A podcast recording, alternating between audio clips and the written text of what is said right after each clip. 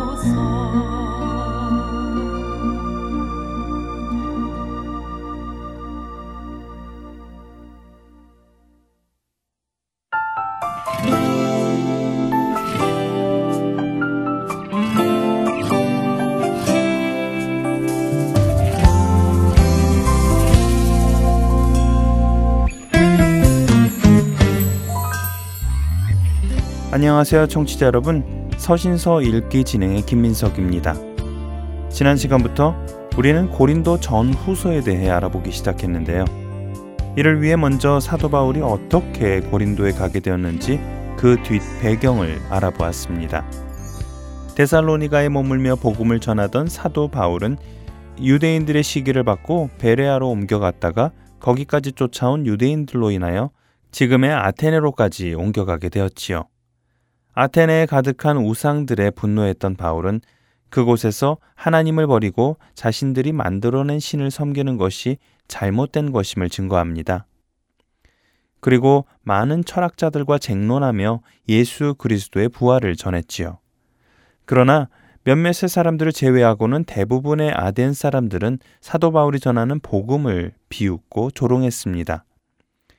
이에 바울은 아덴을 떠나 남서쪽에 위치한 고린도로 가게 되었지요. 고린도에 도착한 바울의 뒤를 쫓아 신라와 디모데도 합류합니다. 그리고 이들은 그곳에서 유대인들을 향해 예수 그리스도의 복음을 전하기 시작하지요. 하지만 고린도의 유대인들은 바울이 전하는 예수 그리스도를 받아들이지 않았습니다. 결국 바울 일행은 유대인들을 뒤로하고 고린도에 사는 이방인들에게 예수님을 전하는데 온 힘을 쏟습니다. 바울 일행이 머물며 복음을 전한 고린도는 어떤 곳이었을까요? 고린도는 지역을 끼고 그리스와 펠레폰네소스 반도 사이에 위치해 바다와 땅의 경로를 연결해주는 아주 이상적인 도시였다고 합니다. 고린도의 서쪽으로는 지중해가 있었고 이곳에는 스페인과 이탈리아와 거래를 할 수 있는 항구가 자리 잡고 있었지요. 고린도의 동쪽에는 에게해가 있었습니다. 이곳에서는 에게해 쪽에 위치한 다른 성읍들에 들어갈 수 있는 커다란 항구들이 있었지요. 고린도의 서쪽의 끝에서 동쪽 끝의 거리는 불과 5.6km에 불과합니다. 하지만 육지이기 때문에 배가 통과할 수는 없었지요. 그래서 지중해에서 에게해로 가기 위해서는 고린도 남쪽 반도를 삥 돌아서 320km를 항해하고 가야 했습니다. 이런 이유로 무역하는 사람들은 반도를 빙 돌아서 가는 대신 고린도에 배를 대고 5.6km의 짧은 육로를 통해 지중해에서 에게해로, 에게해에서 지중해로 가는 것을 선호했지요. 바로 이런 이유로 고린도가 무역 항구로 발달한 것입니다. 로마의 지리학자 스트라보는 고린도를 상업 덕분에 풍요롭고 고린도 지역에 위치해 아시아와 이탈리아로 이어지는 항구의 주인이다. 아주 먼 두 나라가 서로 물건을 교환하기 쉬운 곳이다. 라고 묘사했습니다. 로마 군대가 주전 146년에 이 도시를 정복하여 100여 년 동안 폐허로 남겨두었지만 주전 44년 율리우스 황제에 의해 로마의 식민 도시로 재건한 후 고린도는 급속도로 상업 도시로의 역할을 회복했습니다.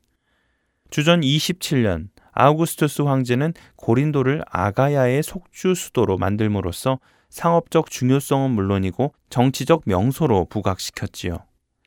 주후 1년에 들어와서 고린도는 그리스 남부 지역의 중요한 무역 중심지로 급성장합니다. 주후 521년에 이곳에 거대한 지진이 일어나서 도시 전체가 폐허로 변하기까지는 말입니다. 말씀드린 대로 주후 1년경의 고린도는 그리스에서 가장 번영하는 상업 도시였습니다. 이러한 번영과 상업의 발달은 고린도를 사치와 환란의 발달로도 이끌었습니다. 돈이 넘쳐나자 사람들은 돈을 통해 환락을 사고 그 환락은 점점 사람들을 도덕적으로 부패하게 만들었지요. 고린도에는 매춘과 동성애가 깊고도 널리 퍼졌고 여러 나라에서 모이는 사람들이 각자의 신을 가지고 들어와 섬기며 우상숭배가 극심했습니다. 이런 고린도의 모습은 당시 주변 사람들 사이에서도 타락의 대명사로 인식되었습니다. 그래서 당시 사람들이 일상적으로 쓰는 표현 중에는 고린도 사람 같다라는 말이 있었는데요. 이 말의 뜻은 당신은 부도덕한 행동을 하고 제멋대로 사는 사람이다 라는 의미로 쓰였습니다. 당시의 사람들에게는 가장 큰 욕설이었다고 하지요. 이처럼 우상숭배가 심하고 성이 문란한 곳에 사도 바울은 예수 그리스도의 복음을 전한 것입니다. 그리고 이렇게 사도 바울이 전한 복음을 받아들인 성도들은 그리스도 안에서 거룩한 삶을 살아가기 시작하지요. 하지만 또 많은 사람들이 예전의 습관에서 벗어나지 못하고 다시 세상 안으로 돌아가기도 합니다. 또한 교회 안에 고린도의 문화를 가지고 들어오기도 했고요. 이러한 고린도의 모습 때문에 바울은 고린도에서 복음을 믿는 성도들에게 과거의 부도덕과 방탕으로 돌아가지 말 것을 경고합니다. 고린도의 성도들이 그리스도의 교회 안으로 성적인 문란을 가지고 들어오는 데에는 당시 고린도 지역에 성행했던 종교를 알아보면 이해가 쉽게 되는데요. 고린도는 지역 위로 575m 높이로 솟아오른 아크로 고린도 산기슭 아래 펼쳐졌습니다. 규모는 작지만 그리스 신화에 등장하는 제우스나 아폴로와 같은 고대 그리스 신들을 위한 신전들이 많이 세워져 있었지요. 고린도에서는 모든 국가적인 축제나 개인의 축하 행사, 예를 들면 생일, 결혼식, 장례식 등이 신전을 중심으로 거행되었었는데요. 이 신전들 중에서 가장 유명한 신전은 사랑의 여신 아프로디테의 신전입니다. 아프로디테는 라틴어로 우리가 잘 아는 비너스인데요. 이 아프로디테 여신에게 드리는 제사 방식 중 하나가 성적 교합이 있었습니다. 당시의 그리스인들은 성적인 교합이 땅의 풍요와 다산을 가져온다고 믿었지요. 이곳 아프로디테 신전에는 소위 신성한 창녀라 불리는 여사제들이 많이 있었습니다.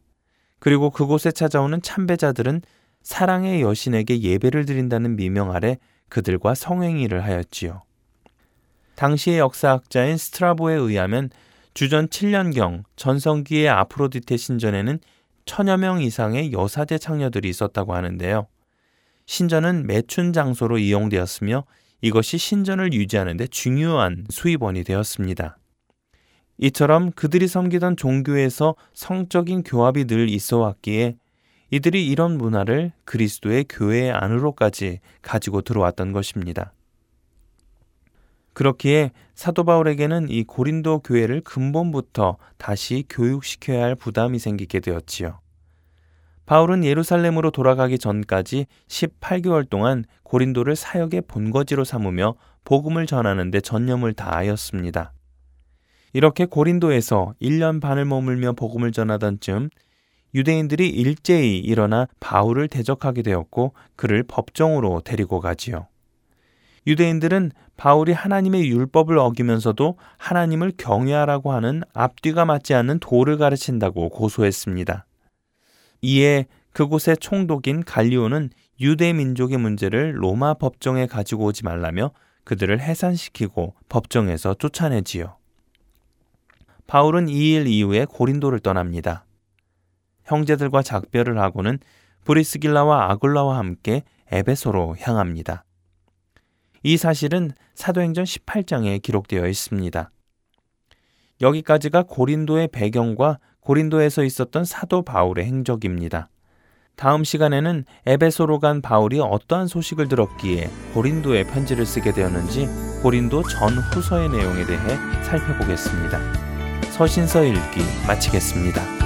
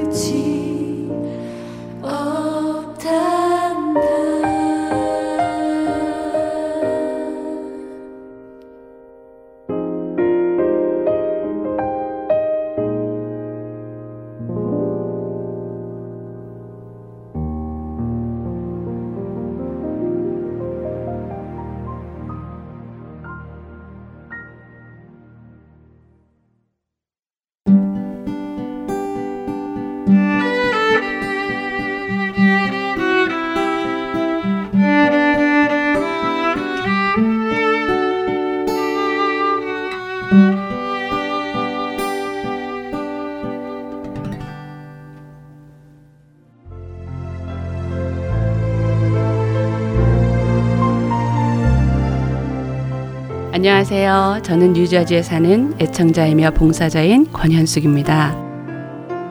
하나님께서 저를 하나님의 훈련 과정에 넣으시고 연단하실 때 제가 인생의 어두운 터널을 힘겹게 눈물로 걷고 있을 때 하나님께서는 복음 방송을 통해 하나님의 뜻을 말씀해 주셨고 위로해 주셨고 저를 다시 일으키셨습니다.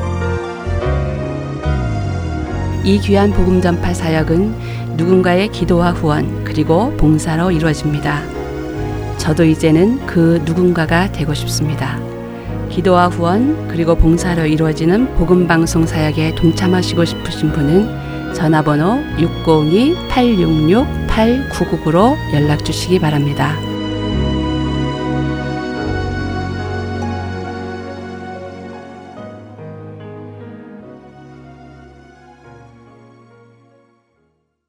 이어서 1분 기도 함께 하시겠습니다. 오늘은 아리조나 은혜교회 송성민 목사님께서 진행해 주십니다.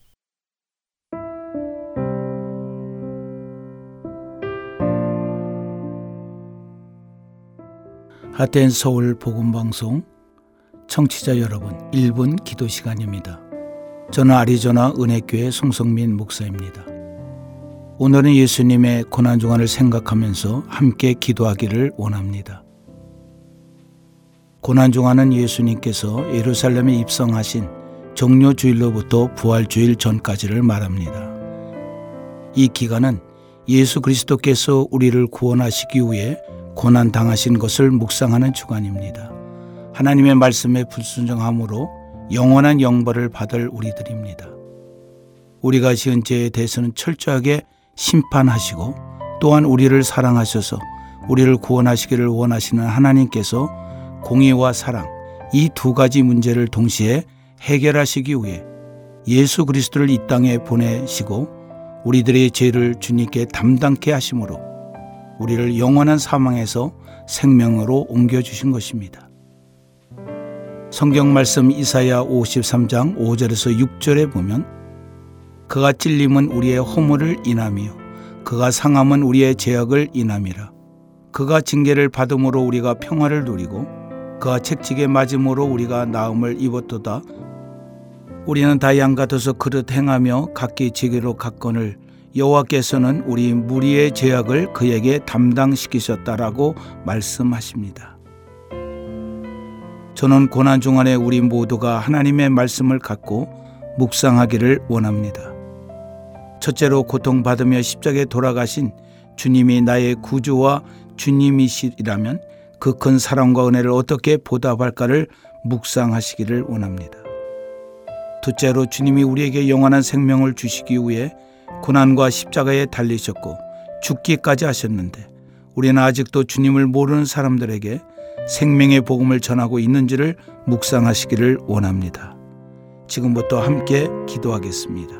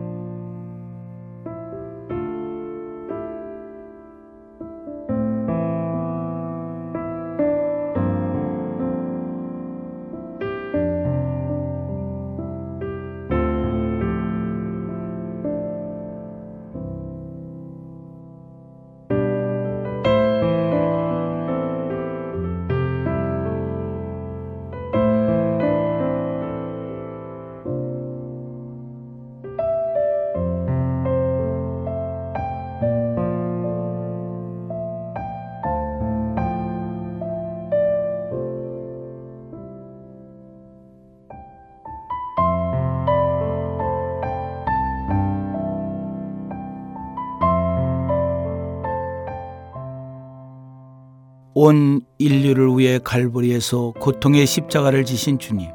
주님의 십자가를 통해 영원한 사망에서 영원한 생명의 길로 길을 열어 놓으시고 우리를 초청하시는 주님을 찬미합니다. 고난 중 안에 주님 말씀에 순종치 못한 모습들을 십자가 앞에 내려놓게 하시고 주님의 보혈의 능력으로 용서함 받고 주님이 나의 구주이심을 마음에 새기게 하소서. 고난과 십자가를 통해 우리에게 주신 큰 은혜를 감사하며 주님의 나라와 의를 세워가게 하소서. 우리에게 영원한 생명을 주신 주님께서 원하시는 영혼을 살리는 일에 헌신하는 삶이 되게 하소서. 아직도 예수 그리스도를 알지 못하는 사람들에게 십자가와 부활을 증거하도록 능력 주시옵소서. 아직도 열방적의 복음의 황무지가 있는 곳에 생명의 복음이 들어갈 수 있도록 우리를 인도하시고 사용하여 주옵소서. 우리에게 영원한 생명을 주시기 위하여 고난과 십자가를 지신 예수 그리스도의 이름으로 기도하였습니다. 아멘.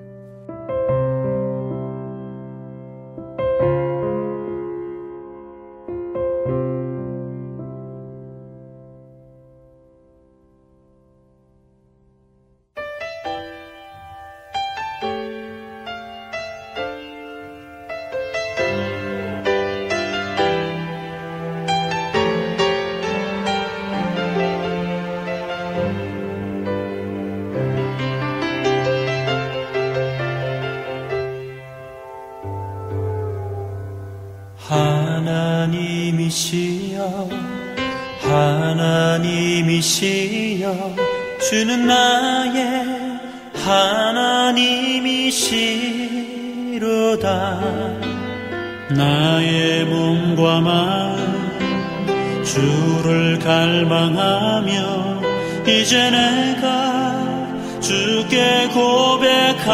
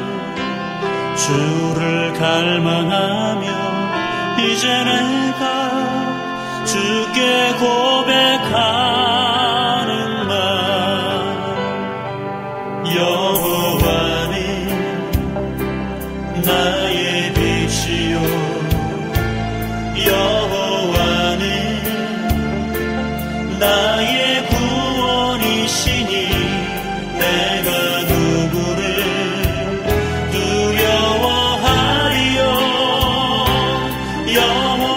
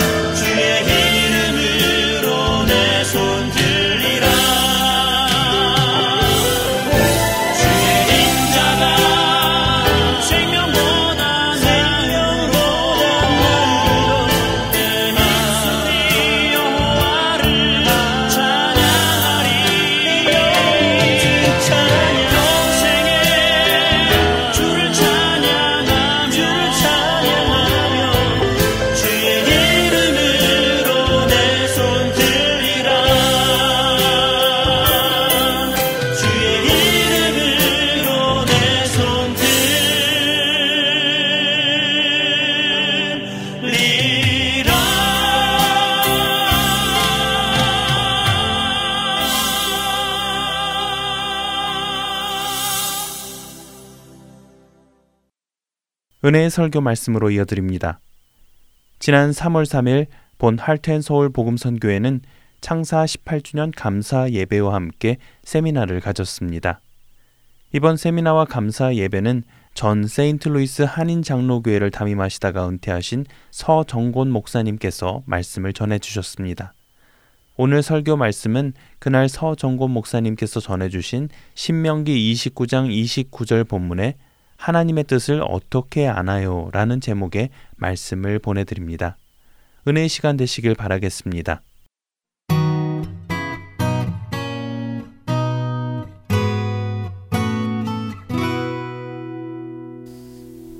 감추어진 일은 우리 하나님 여호와께 속하였거니와 나타난 일은 영원히 우리와 우리 자손에게 속하였나니 이는 우리에게 이 율법의 모든 말씀을 행하게 하심이니라. 아멘. 2014년도 4월 16일 날 우리나라에 참 믿을 수 없는 사고가 있었습니다. 세월호 침몰 사건. 그래서 304명의 사람이 사망하고 실종하고 그런 사건이 있었습니다. 그 사건도 중요하지만은 저는 그때 참으로 놀란 일을 경험을 했는데요. 그 사건이 일어난 이후에 한 한 달간 한국 매스컴을 장식하고 떠들어대는 한 단어가 있었습니다. 우리는 다 잊어버렸을 거예요. 놀랍게도 하나님의 뜻이었습니다. 믿지 않는 사람들도 모여서 토론을 하는데 나는 크리스찬이 아니지만은 나는 하나님의 뜻은 이거라고 생각합니다. 이런 사람들이 막 나타났고요. 내가 생각한 하나님의 뜻은 이거다 하면서 하나님의 뜻을 그렇게 얘기합니다. 믿는 사람이 그게 아니라 믿지 않는 사람들이 하나님의 뜻을 놓고 감론을박을 하고 있는 참 기상천외 이상한 현상을 어, 저는 계속 볼 수 있었습니다.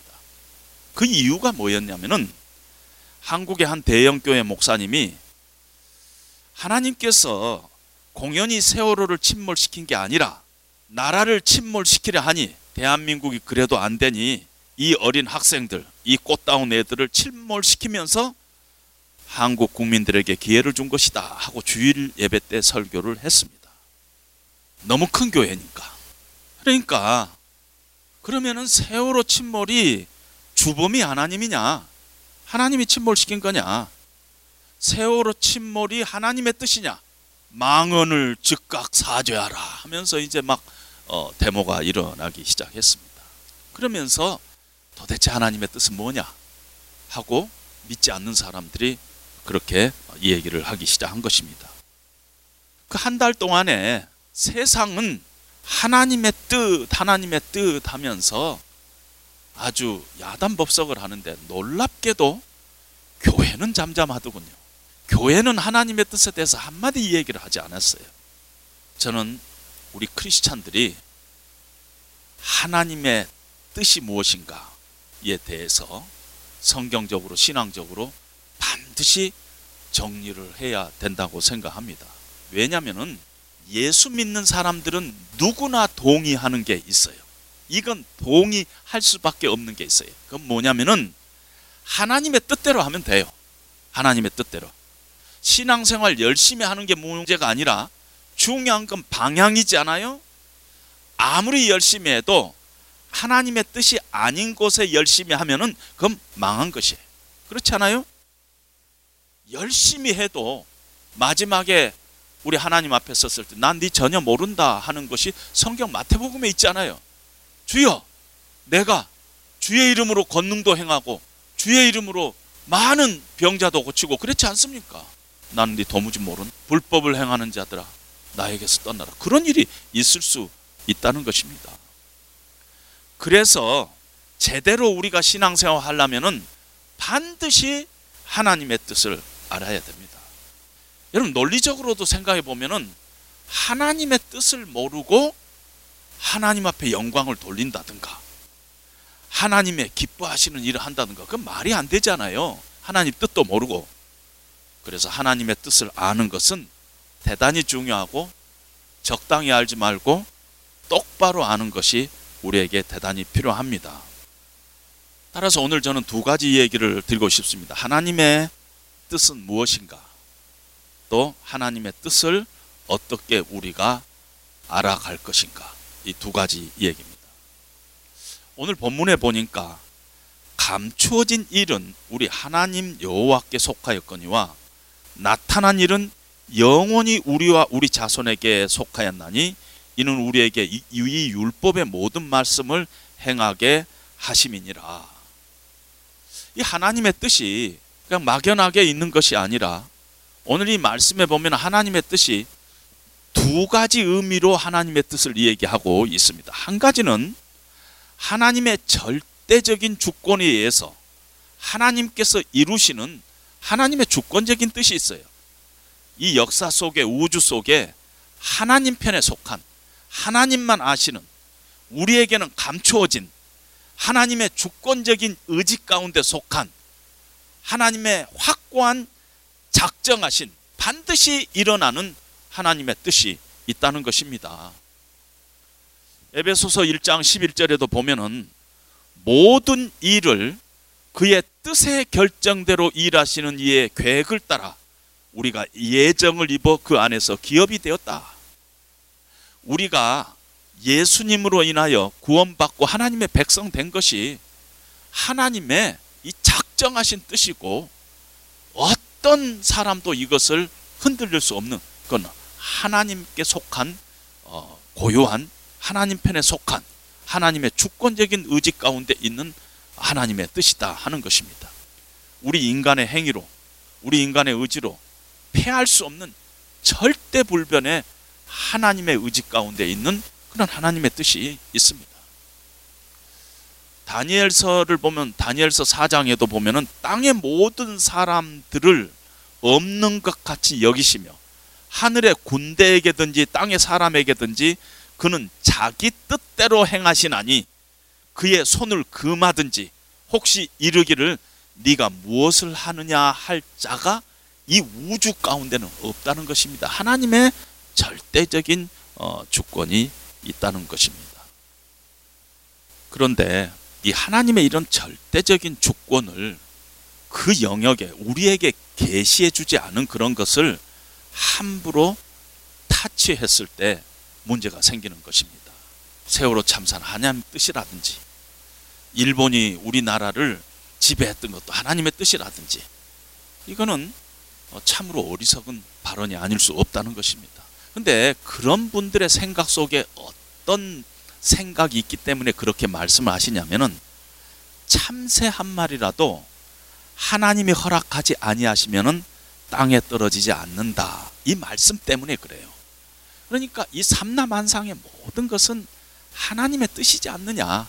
그러니 세월호 참사도 참새 한 마리가 떨어진 것도 하나님의 뜻이다면은 세월호 참사도 하나님의 뜻이고 역사의 경륜 속에서 일본이 우리나라를 지배하고 학대한 것도 그것도 하나님의 뜻이고 이렇게 아주 단순하게 모든 것이 하나님의 뜻이다 이렇게 생각하는 크리스찬들이 의외로 많이 있다는 것입니다. 목사님 중에서도 있고. 그런데 우리 가만히 한번 생각해 보세요. 모든 것이 하나님의 뜻이다. 이렇게 단순하게 생각할 수 없는 게, 아, 그렇다면은 제가 지나가다가, 아, 이렇게 점잖은 사람한테 암떼기를 하나 딱 갈겼어요. 당신 뭐요? 이것도 하나님의 뜻입니다. 그리고 지나갈 수 있어요? 그럴 수 없잖아요. 부부싸움을 하는데 도둑이 들었어요. 깜짝 놀라서 부부싸움을 중지했어요. 아, 그래서 도둑 때문에 우리 부부싸움이 중지됐다. 도둑한테 상 줄 수 있어요? 아니잖아요. 모든 것이 하나님의 뜻이라고 이렇게 단순하게 생각할 수 없어요. 왜냐하면은 우리가 아직도 죄 가운데 있어 가지고요. 우리의 죄와 불순종과 이런 것이 오늘도 하나님의 선하신 뜻을 이루지 못하게 우리 죄가 그렇게 만들고 있다는 것입니다. 우리 죄 때문에 매일매일 하나님의 선하신 뜻이 깨지고 있는 것이에요, 사실은. 근데 이 죄가 예수님께서 마태복음에 죄를 예수님이 싫어하신다 했어요. 예수님께서는 폐역하고 완악하고 죄악됨을 예수님께서는 아주 거기에 대해서 분노하신다고 말씀하셨어요. 그러니까 이 죄가 있어가지고 이 죄로 하여금 하나님의 선하신 뜻이 오늘도 이루어지지 못하게 하고 있는 부분이 있다는 것입니다. 그리고 그 죄악 때문에 책임은 우리에게 있어요. 가론 유다가 예수님을 배반했기 때문에 그래서 예수님이 십자가에 달려가지고 우리가 가론 유다 때문에 구원을 받은 게 아니라는 것입니다. 명백하게 가론 유다는 예수님께서 태어나지 말아야 할 자가 태어났다고 책망하고 야단하고 있는 것이잖아요. 그래서 그런 것들을 하나님의 무슨 뜻 속에다가 집어 넣을 수 없다는 것입니다. 대한민국에 뭐 기회를 주기 위해서 꽃다운 애들을 침몰시켰다든가 이것이 하나님의 뜻이다. 이런 막말이죠. 그렇게 하나님의 뜻을 함부로 단순화시킬 수 없다는 것입니다. 그런 절대 주권적인 하나님의 뜻, 우리에게 감춰져 있는 하나님의 의지 가운데 속한 하나님의 뜻이 있는 반면에 우리에게 나타난 우리에게 규범적으로 주신 하나님의 뜻이 있다는 것입니다. 하나님의 마음이 이러이러하니 너희는 이렇게 살아라 하면서 우리에게 계시된 리빌한 우리에게 보여주신 우리뿐만 아니라 우리 자손들에게까지 알려주신 하나님의 뜻이 성경에 있다는 것입니다. 뭐 간단한 예로 데살로니가 전서 4장에 보면 하나님의 뜻은 이것이니 너희의 거룩함이니라. 하나님의 뜻이에요. 또 데살로니가 5장에 또 보면 항상 기뻐하라 쉬지 말고 기도하라 범사에 감사하라. 이는 그리스도 예수 안에서 너희를 향하신 하나님의 뜻이니라. 우리가 범사에 감사하고 쉬지 말고 기도하고 항상 기뻐하는 것은 하나님의 뜻이라는 것이 이걸 놓고 뭐 따지고 뭐 세미나를 하고 그럴 필요가 없다는 것입니다. 이렇게 하나님의 뜻에는 두 가지가 있어요. 인간의 행위로는 패할 수 없는 하나님의 절대적인 작정하신 우리에게는 감춰져 있는 하나님의 뜻이 있고 또 한편에는 우리와 우리 조상 자손들에게까지 알려주시고 그걸 지키라고 하는 하나님의 뜻이 있다는 것입니다. 예수님께서 부활하시고 승천하시기 전에 이 땅에서 40일 동안 사시는 동안에 제자들이 예수님께 물었어요. 주께서 이스라엘 나라를 회복하심이 이때니까 하고 질문을 했을 때 예수님께서 때와 시기는 아버지께서 자기 권한에 두셨으니 너희가 알 바 아니라 이렇게 말씀하세요. 이스라엘이 회복될 때가 언제인가 하는 것은 하나님만 아시고 하나님의 주권적인 영역에 속한 것이고 하나님의 비밀스러운 뜻 안에 있는 것이고 하나님의 영역 안에 있어요. 우리가 침범하지 말아야 할 부분이라는 것이 알려고 노력도 하지 말라는 것입니다. 그런데 예수님께서는 그러나 오직 성령이 너희에게 임하시면 너희가 권능을 받고 에루살렘과 온 유대와 사마리아 땅 끝까지 이르러 내 증인이 되리라. 규범적인 하나님의 뜻을 동시에 말해주고 있습니다. 하나님의 나라가 언제 임하는지는 하나님께 속하는 것이지만은 당장 우리가 그러면 무엇을 해야 되느냐? 규범적인 뜻을 하나님께서 우리에게 알려주셨어요. 뭐냐? 에루살렘과 온 유대, 사마리아 땅 끝까지 이르러 내 증인이 되라 하는 것은 하나님께서 우리에게 그렇게 명령하고 있다는 것입니다. 하나님의 주권적인 영역에 속한 뜻에 관해서는 알려고도 말고 파헤치려고도 말아야 돼요. 칼빈은 뭐라고 얘기했느냐면은 하나님께서 그분의 거룩한 입을 닫으실 때 우리는 질문을 그쳐야 한다. 쓸데없는 질문. 우리가 도저히 그 질문에 대한 답이 없는. 그건 그냥 어, 덮어둬야 될 걸. 그걸 끄집어서 질문해 갖고 그것이 어, 해결되지 않으면 내가 예수님 믿지 않겠다. 이런 사람들이 있다는 것입니다. 하나님의 주권적인 뜻에 관해서는 알려고도 하지 말고 파헤치려고도 하지 말아야 됩니다.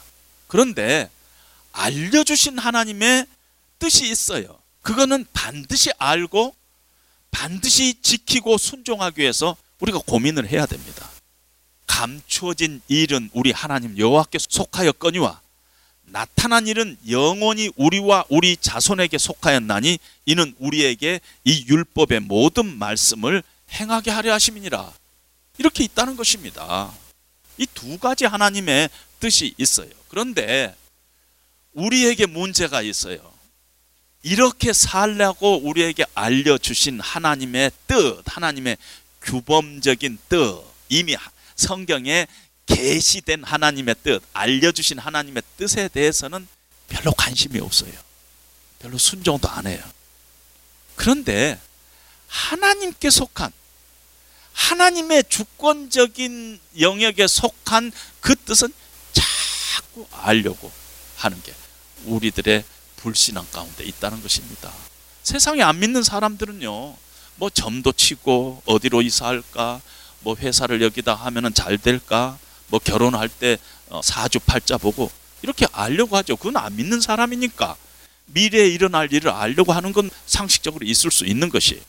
그런데 크리스찬들이 용한 것에 관심을 너무 둬요. 그런 것을 알려준다는 사람을 막 쫓아다니고 그걸 영적이라고 생각합니다. 누가 예언 기도를 한다 그러면 거기에 빠져가지고 막 신기하게 그 예언 기도 받으러 다니고 그런 사람들이 있다는 것입니다. 우리 기독교가 너무 어, 신기한 쪽에 이렇게 쫓아가는 것은 대단히 위험한 현상이라는 것입니다. 우리가 알아야 될 하나님의 뜻은요. 하나님의 영역에 속한 감춰져 있는 하나님의 뜻을 어떻게든지 알아보려고 애쓰는 것이 아니라 이미 우리에게 알려주신 하나님의 규범적인 뜻, 그것을 마음을 다해서 순종하기 위해서 온 힘을 다 쏟는 것. 그것이 우리에게 주신 하나님의 뜻이라는 것입니다. 여러분, 우리는 인간이고 피조물이고 하나님은 하나님이세요. 우리 인생의 많은 부분을 우리는 하나님께 맡겨야 돼요. 그렇지 않으면은 우리가 신앙이 병들 뿐만 아니라 우리가 불행해져요. 우리는 사람이에요.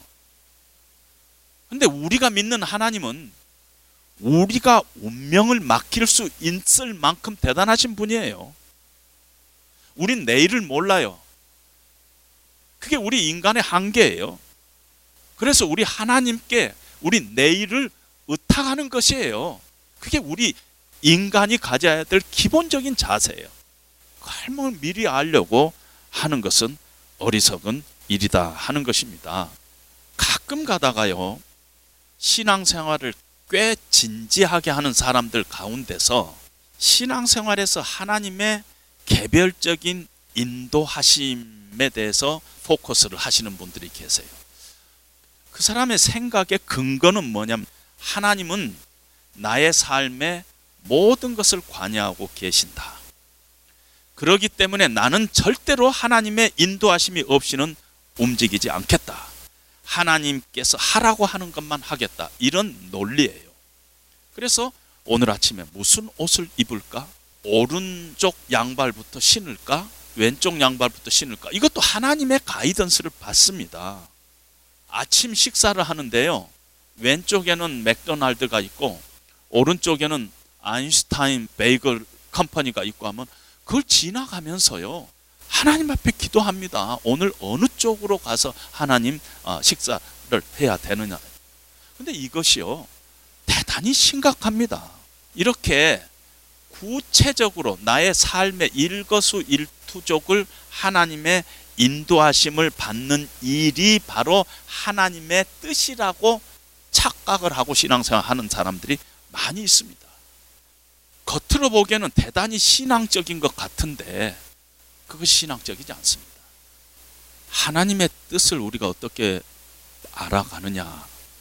한 가지 확실한 것은요. 하나님께서 우리를 인격체로 만드셨고 구원받은 이후에 우리의 인격을 하나님께서 계속 사용하십니다. 우리가 가지고 있었던 인격이 죄로 인해서 오염됐어요.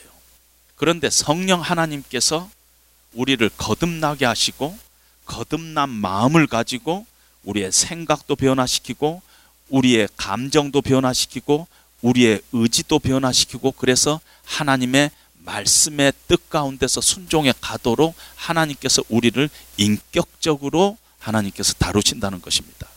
그래서 성경에 드러난 하나님의 뜻을 우리가 배우고 깨닫고 발견하고 묵상하고 적용하고 때로는 고민하면서 우리의 오염된 생각과 우리의 감정과 우리의 의지를 이미 하나님께서 계시해 놓으신 하나님의 뜻으로 계속 필터링 해 나가면서 우리의 마음을 하나님의 마음 안으로 자꾸 키워 가는 것이 하나님의 뜻을 분별하는 것입니다.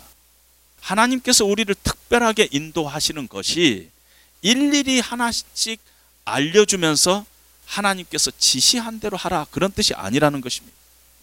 잠언에 보면은요, 너는 귀를 기울여 지혜 있는 자의 말씀을 들으며 내 지식에 마음을 둘지어다.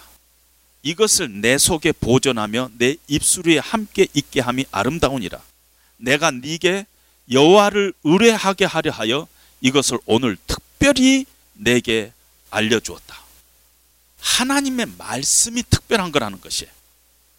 나의 말을 너희 마음에 두고 네 입술에 두고 그래서 네가 생각하고 묵상하고 뜻을 깨닫고 고민하고 갈등하고 그래서 하나님의 말씀을 깨달음에 따라서 순종하는 그것이 아주 특별한 것이라고 성경이 얘기하고 있어요. 규범적인 하나님의 뜻, 이미 우리에게 하나님께서 계시한 하나님의 뜻, 나타난 일은 영원히 우리와 우리 자손에게 속한 것이니 네가 이 하나님의 말씀을 이 순종하게 하려 함이라 이 말씀 이것이 평범한 것이 아니라 하나님께서는 우리에게 주실 때 이게 특별한 것이라는 것이에요. 그래서 우리가 이상하게 특별한 것을 더 이상 찾지 말아야 하는 것이에요. 우리에게 이미 주어 주신 이 하나님의 말씀이 기적이고 하나님의 말씀이 특별한 것이에요. 하나님의 뜻을 우리가 어떻게 찾느냐 하면은 하나님의 말씀을 통해서 찾는 것이 하나님께서는 하나님의 뜻을 하나님의 말씀 아닌 곳에 계시하신 적이 없어요. 신구약 성경은 하나님의 뜻이 계시된 책이에요. 따라서 머릿속에 근거 없이 떠오르는 어떤 생각이나 환상이나 꿈 그것이 하나님의 뜻이라고 여러분 생각하면 큰일 납니다. 하나님의 음성을 듣는다는 어떤 사람들을 통해서 애연 기도를 하는 사람을 통해서 하나님의 뜻을 분별하는 것도 아주 위험합니다. 하나님께서 하나님의 말씀을 통해서 우리에게 주신 객관적인 뜻을 거듭난 우리의 지성과 감성과 의지를 통해서 배우고 깨닫고 발견하고 묵상하고 때로는 갈등하고 고민하고 힘들지만 그 하나님의 뜻에 순종해 가면서 내 마음을 하나님의 생각과 하나님의 계획과 하나님의 꿈과 하나님의 원칙으로 채워나가고 내 마음을 자꾸 하나님의 그 뜻으로 넓혀가는 것 이것이 대단히 중요하다는 것입니다. 왜냐하면 성경 안에는 하나님의 엄청난 계획과 뜻이 계시되어 있어요. 전 우주를 향한 하나님의 뜻, 인류를 향한 하나님의 뜻, 하나님의 백성을 향한 하나님의 뜻, 교회를 향한 하나님의 광대하고 어마어마한 하나님의 뜻이 열려 있어요. 이미 열려 있어요.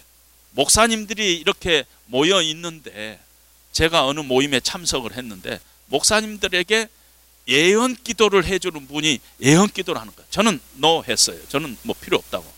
근데 목사님들에게 개인적인 예언 기도도 하지만은 목사님이 속하고 있는 교회에 대해서 예언 기도를 하는 거예요. 저는 어떤 생각을 가진 사람이냐면요. 교회는 우리가 만들어 가는 것이 아니에요.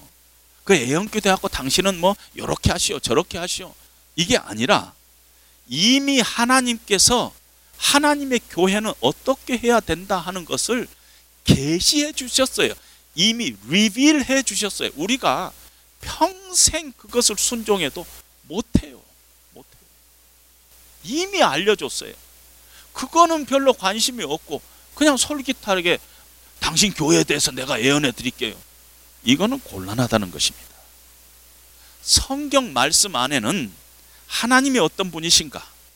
하나님께서 우리에게 무엇을 요구하시는가? 하나님께서 기뻐하는 것이 무엇인가? 우리가 어떻게 살아야 하는가? 하는 것들이 완전하게 계시되었다 해도 과언이 아닙니다. 그래서 우리가 이 객관적으로 드러난 하나님의 뜻을 늘 마음속에 풍성히 가지는 것이 필요합니다. 근데 많은 분들이 신앙생활 하면서 의외로 많은 분들이 이 부분을 소홀히 해요. 평생 성경의 몇 기절을 가지고 그거 붙잡고 그 안에 자기의 신앙의 틀을 만들어 놓고 그것 가지고 살아가고 있습니다. 근데 그렇지 않아요.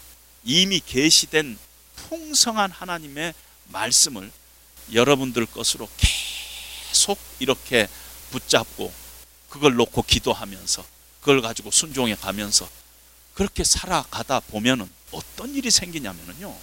이 하나님께서 주시는 이 지혜 말씀에 근거해 가지고 어느 때는 실제적으로 내가 이 일을 해야 되느냐 말아야 되느냐 하는 것을 판단해야 될 때가 있잖아요. 그럴 때 하나님께서 현실적이고 개인적인 때를 따라 결정해야 될 그런 일 가운데서도 하나님의 그 큰 지혜의 지식들이 우리 마음 속에 풍성히 거하면은 바로 현실 속에서 내가 구체적으로 나의 삶의 현장 속에서 결정하고 판단해야 될 일에 우리에게 insight를 두고 주고 discernment를 주는 거예요. 그래서 성경은 그것을 총명이라고 얘기합니다. 골로새서 1장 9절에 보면은 너희에게 신령한 지혜와 총명을 통해서 하나님의 뜻을 네가 풍성히 분별하기를 원하노라. 하나님의 지혜로 우리가 가득 차여 있으면은 그 다음에 그 지혜에서부터 현실을 적용하는 적용력이 생긴다는 것이 정말 이것이 옳은 일인가? 이것이 잘못된 일인가? 이것이 지혜로운 일인가? 이것이 정말 덕을 세우는 일인가? 이것이 내 믿음의 분량에 맞는 것인가? 아니면 내가 지금 욕심으로 구하는 것인가? 이걸 판단하게 된다는 것입니다. 그런 일들이 우리 가운데 하나님께서 그런 길을 열어 주신다는 것입니다. 하나님의 말씀의 지혜가 쌓이면은 구체적인 다른 여러 삶의 현장 속에서 성령님의 인도하심을 받아서 우리의 기도하면서 하나님의 뜻을 분별해 나가는 지혜를 하나님께서 주신다는 것입니다. 기독교의 독특성은 체계 종교라고 얘기할 수 있어요. 기독교는 성경 말씀 때문에 생긴 거예요. 예수님에 대해서 세상의 성경 외에는 아무 곳에서도 얘기하고 있지 않아요. 하나님이 어떤 분이시고 하나님께서 우리를 위해서 어떤 일을 하셨는가? 하나님 말씀 외에는 없어요. 성경 말씀이 전부예요. 그래서 성경은 우리의 신앙과 행위의 유일한 근거라고 얘기하는 이유가 거기에 있는 것입니다. 이것이 기독교의 정체성이다면은 기독교인의 정체성은 뭐냐면은 하나님의 말씀 안에 내가 얼마나 깊이 들어와 있는가? 하나님의 말씀에 내가 얼마나 내 생각을 depend 하느냐? 이것이 우리 기독교인의 정체성이에요. 다른 것보다는. 우리에게 도전이 되죠. 정말 하나님의 말씀이 내 심령 깊은 곳에 자리 잡고 있는가? 나를 움직이는 것이 하나님의 말씀인가? 내 인생의 신념인가? 하나님의 말씀인가? 내 삶의 유일한 근거가 뭔가 지금 내가 행동하고 생각하는 기본적인 그 기초가 어디에서 근거하고 있는가? 우리가 하나님의 말씀이야만이 그것이 크리스찬의 어떤 정체성이라 할 수 있습니다. 성경은 하나님의 감동으로 쓰여진 것이라고 성경이 얘기하고 있는데 우리말로 풀어놓은 것이고 사실은 성경은 하나님의 숨이다 이런 뜻이에요. 하나님의 숨이다. 우리가 진지한 마음을 가지고 겸손한 마음을 가지고 하나님의 말씀을 펴면은 하나님의 말씀과 함께 하나님의 영이 역사하게 돼 있어요. 그래서 그 하나님의 말씀이 성령과 함께 우리의 지정의를 영향을 미치게 돼 있어요. 그래서 성경의 말씀과 성령의 역사는 항상 함께 가게 돼 있어요. 성경을 떠나서 뜨거우면은 아주 병든 것이에요. 자칫 잘못하면. 또 하나님의 말씀을 펴면은 날마다 그런 것은 아니겠지만은 우리의 심령 가운데 하나님의 말씀이 임할 때 뜨거워지는 것이 정상이라는 것이에요. 엠마오로 가는 두 제자에게 부활하신 예수님께서 나타나셔서 모세와 선지자로부터 시작했고 메시아의 고난과 부활을 설명하고 떠났습니다. 그럴 때 그들이 뭐라고 그랬어요? When we opened the scriptures to us, when he opened the scripture to us, did not our heart burn? 우리의 마음이 뜨겁지 않았느냐? 그것이 하나님의 말씀과 성령이 함께 가는 것입니다. 지금 우리가 살고 있는 시대가 말세예요. 말세는 하나님께서 디모데 후서를 통해서 말세에는 모든 것이 어그러지는 때라고 그랬어요. 하나님과의 관계도 어그러졌어요. 너희가 하나님을 사랑하는 것보다 자기를 사랑하고 돈을 사랑하고 쾌락을 사랑하게 된다는 것이 말세. 이웃과의 관계도 어그러져 있어요. 부모를 거역하고 배신하고 모함을 하는 시대가 올 거라는 것입니다. 자기 자신과의 관계도 어그러졌어요. 극단적인 이기주의가 팽배하고 자긍하고 교만하고 원통함을 풀지 아니하고 사납고 조급한 그 시대에 너희가 들어갈 것이다. 감옥에서 마지막으로 디모데에게 유언을 하면서 편지를 쓰면서 그러나 디모데야 너는 배우고 확신한 일에 거하라. 네가 어려서부터 성경을 알았나니 성경은 능히 너로 하여금 그리스도 예수 안에 있는 믿음으로 말미암아 구원에 이르는 지혜가 있느니라. 모든 성경은 하나님의 감동으로 쓰여진 것으로 교훈과 책망과 바르게 함과 의료 교육함을 통해서 하나님의 사람으로 온전케 하며 모든 선한 일을 하기에 온전케 하는 능력이 하나님의 말씀 안에 있는 것이니라. 네가 말씀을 꼭 붙잡는 거야. 디모데야, 이 말세에 너는 배우고 확신한 일에. 이것이 우리에게 주시는 하나님의 유언이라고도 해도 과언이 아니라는 것입니다. 성경은 계속 우리에게 이야기합니다. 복 있는 사람은 여호와의 율법을 즐거워하며 주야로 묵상하는 자로다. 요한계시록에도 이 예언의 말씀을 읽는 자와 듣는 자와 그 가운데 기록한 것들을 지키는 자가 복되도다. 우리의 행복을 하나님의 말씀 안에 붙여놓고 있습니다. 그래서 여러분들이 중보기도 할 때도 하나님의 말씀과 진지한 만남이 먼저 있어야 되고요. 늘 배움에 목말라 하고 그래야 된다는 것입니다. 이 세상이 악해졌어요. 이제는 교인이라고 얘기할 수 없어요. 젊은 애들이 학교에서 친구들 만나면 네 아직도 교회 나가냐? 이게 그들의 말이에요. 이제 떠날 때가 됐는데 아직도 네 교회 나가느냐? 얼마나 땅바닥에 떨어져 있는지 모릅니다. 그러나 한국 교회 소망이 만약에 있다면은 어디에 있느냐면은 하나님의 진리에 설득된 사람들이 어떻게 전 인격적으로 주님을 따라가는지를 우리가 세상에 보여줘야 돼요. 그 외에는 방법이 없어요. 하나님의 말씀에 붙들려서 우리의 전 인격이 하나님 안에서 변화되는 그런 모습들. 그 세상에 이제는 보여주지 않고서는 다시 우리가 소망을 얻을 방법이 없어요. 반드시 그 일이 일어날 거예요. 왜냐하면 교회의 주인은 하나님이시기 때문에 우리 예수님의 것이기 때문에 우리에게는 소망이 없지만은 예수님은 우리에게 소망을 두고 있기 때문에 거기에 반드시 소망이 있을 것이에요. 예수님께서 그 시대에 악하고 음란한 세대가 기적을 구하되 내가 요나의 기적 외에는 내가 줄 것이 없다 그랬어요. 그러면서 예수님께서 심판날에 느니웨 사람들이 일어나서 이 세대를 정죄할 것이라 그랬어요. 왜냐하면은 요나가 하나님의 말씀을 전해서 회개하고 돌아오라. 그래가지고 니니의 사람들이 회개하고 돌아왔는데 요나보다 더 큰 예수님께서 말씀하시는데 너가 지금 듣고 있지 않다는 것이. 그러면서 너희가 뭘 나에게 요구하냐면 더 큰 기적을 보여주십시오 하는 거예요. 예수님께서 그 시대를 악하고 음란한 세대라고 말씀하시는 그 이유가 뭐냐면은 그들이 하나님의 말씀 대신 기적을 추구해 가고 있는 그 시대를 바라보면서 악한 세대라고 예수님께서 얘기했어요. 따라서 우리는 다시 하나님의 말씀으로 돌아가야 합니다. 이 시대의 기독교 유일한 데는 다시 하나님의 말씀으로 돌아가는 것이에요. 그 길밖에 없어요.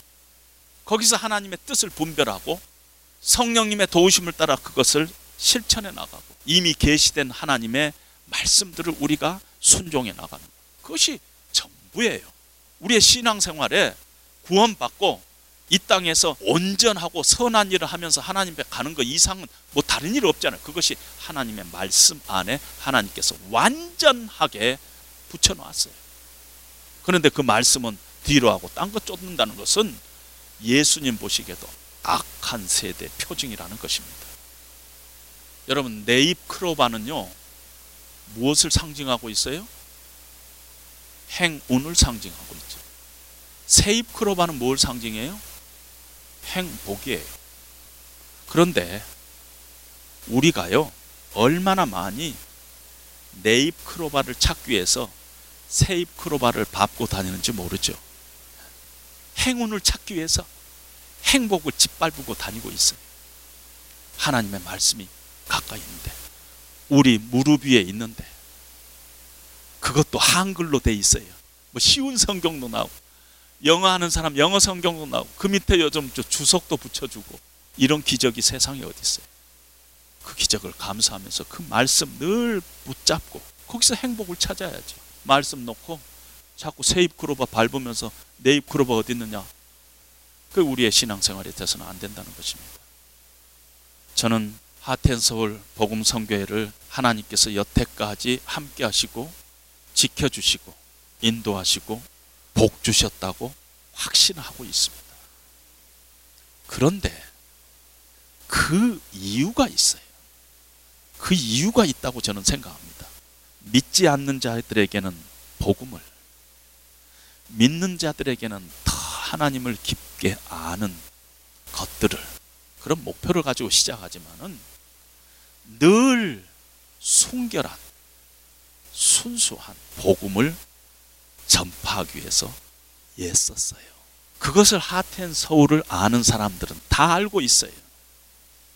그런데 경고합니다.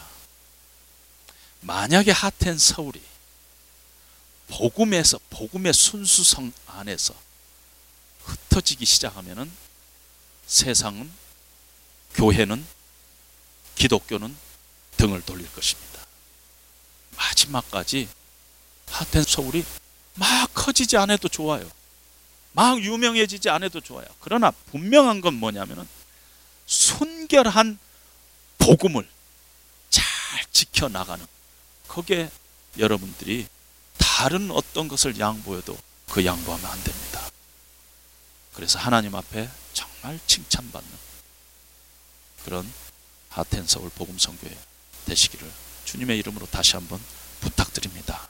잠시 기도하겠습니다. 하나님 아버지, 앞으로 우리 인생 가운데 무슨 일이 일어날지, 그러나 오늘도 여전히 나를 사랑하시는 하나님 앞에 나의 모든 것들을 의탁하고, 주의 말씀은 내 발의 등이요, 내 길의 빛이니이다. 이 말씀이 나의 곤란 중의 위로라. 이 말씀이 나를 살렸음이니이다. 하나님의 말씀 안에서 우리의 걸어갈 길을 찾고 하나님의 말씀 안에서 위로함을 받고 하나님의 말씀 안에서 죽을 수밖에 없는 그런 상황 가운데서도 살림을 받는 그런 놀라운 간증들이 우리 가운데 늘 일어날 수 있도록 주님 인도하여 주시옵소서. 하나님의 말씀과 늘 진지하게 만나고 배움에 늘 욕심을 내고 그래서 하나님의 진리에 설득돼서 우리의 전 인격이 주님을 따라가는 것을 하나님 앞에 보여주는 저희들 한 사람 한 사람 될 수 있도록 주님 인도하여 주시옵소서. 하나님 하텐 서울 복음 성교회를 주께서 여태까지 인도해 주시고 붙잡아 오신 것 참으로 감사드립니다. 마지막까지 순결한 복음 붙잡고 그 복음을 세상에 전하는 일에 한치도 타협함이 없는 그런 아름다운 하나님 보시기에 아름다운 그런 성교회 될수 있도록 주님 늘 지켜보아여 주시옵소서. 예수님 이름으로 기도합니다. 아멘.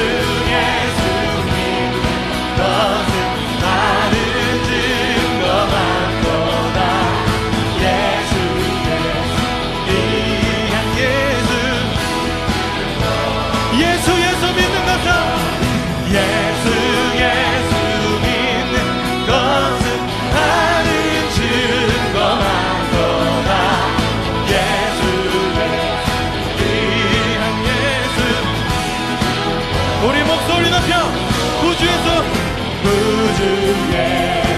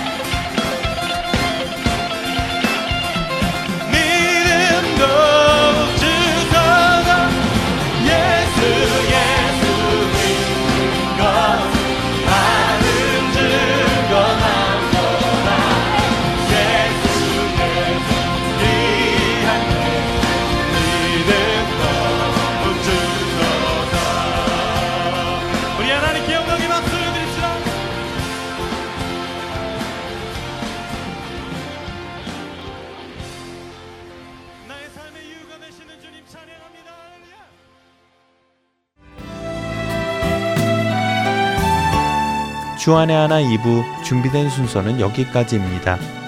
함께 해주신 여러분께 감사드리고요. 저는 다음 시간에 뵙겠습니다. 안녕히 계십시오.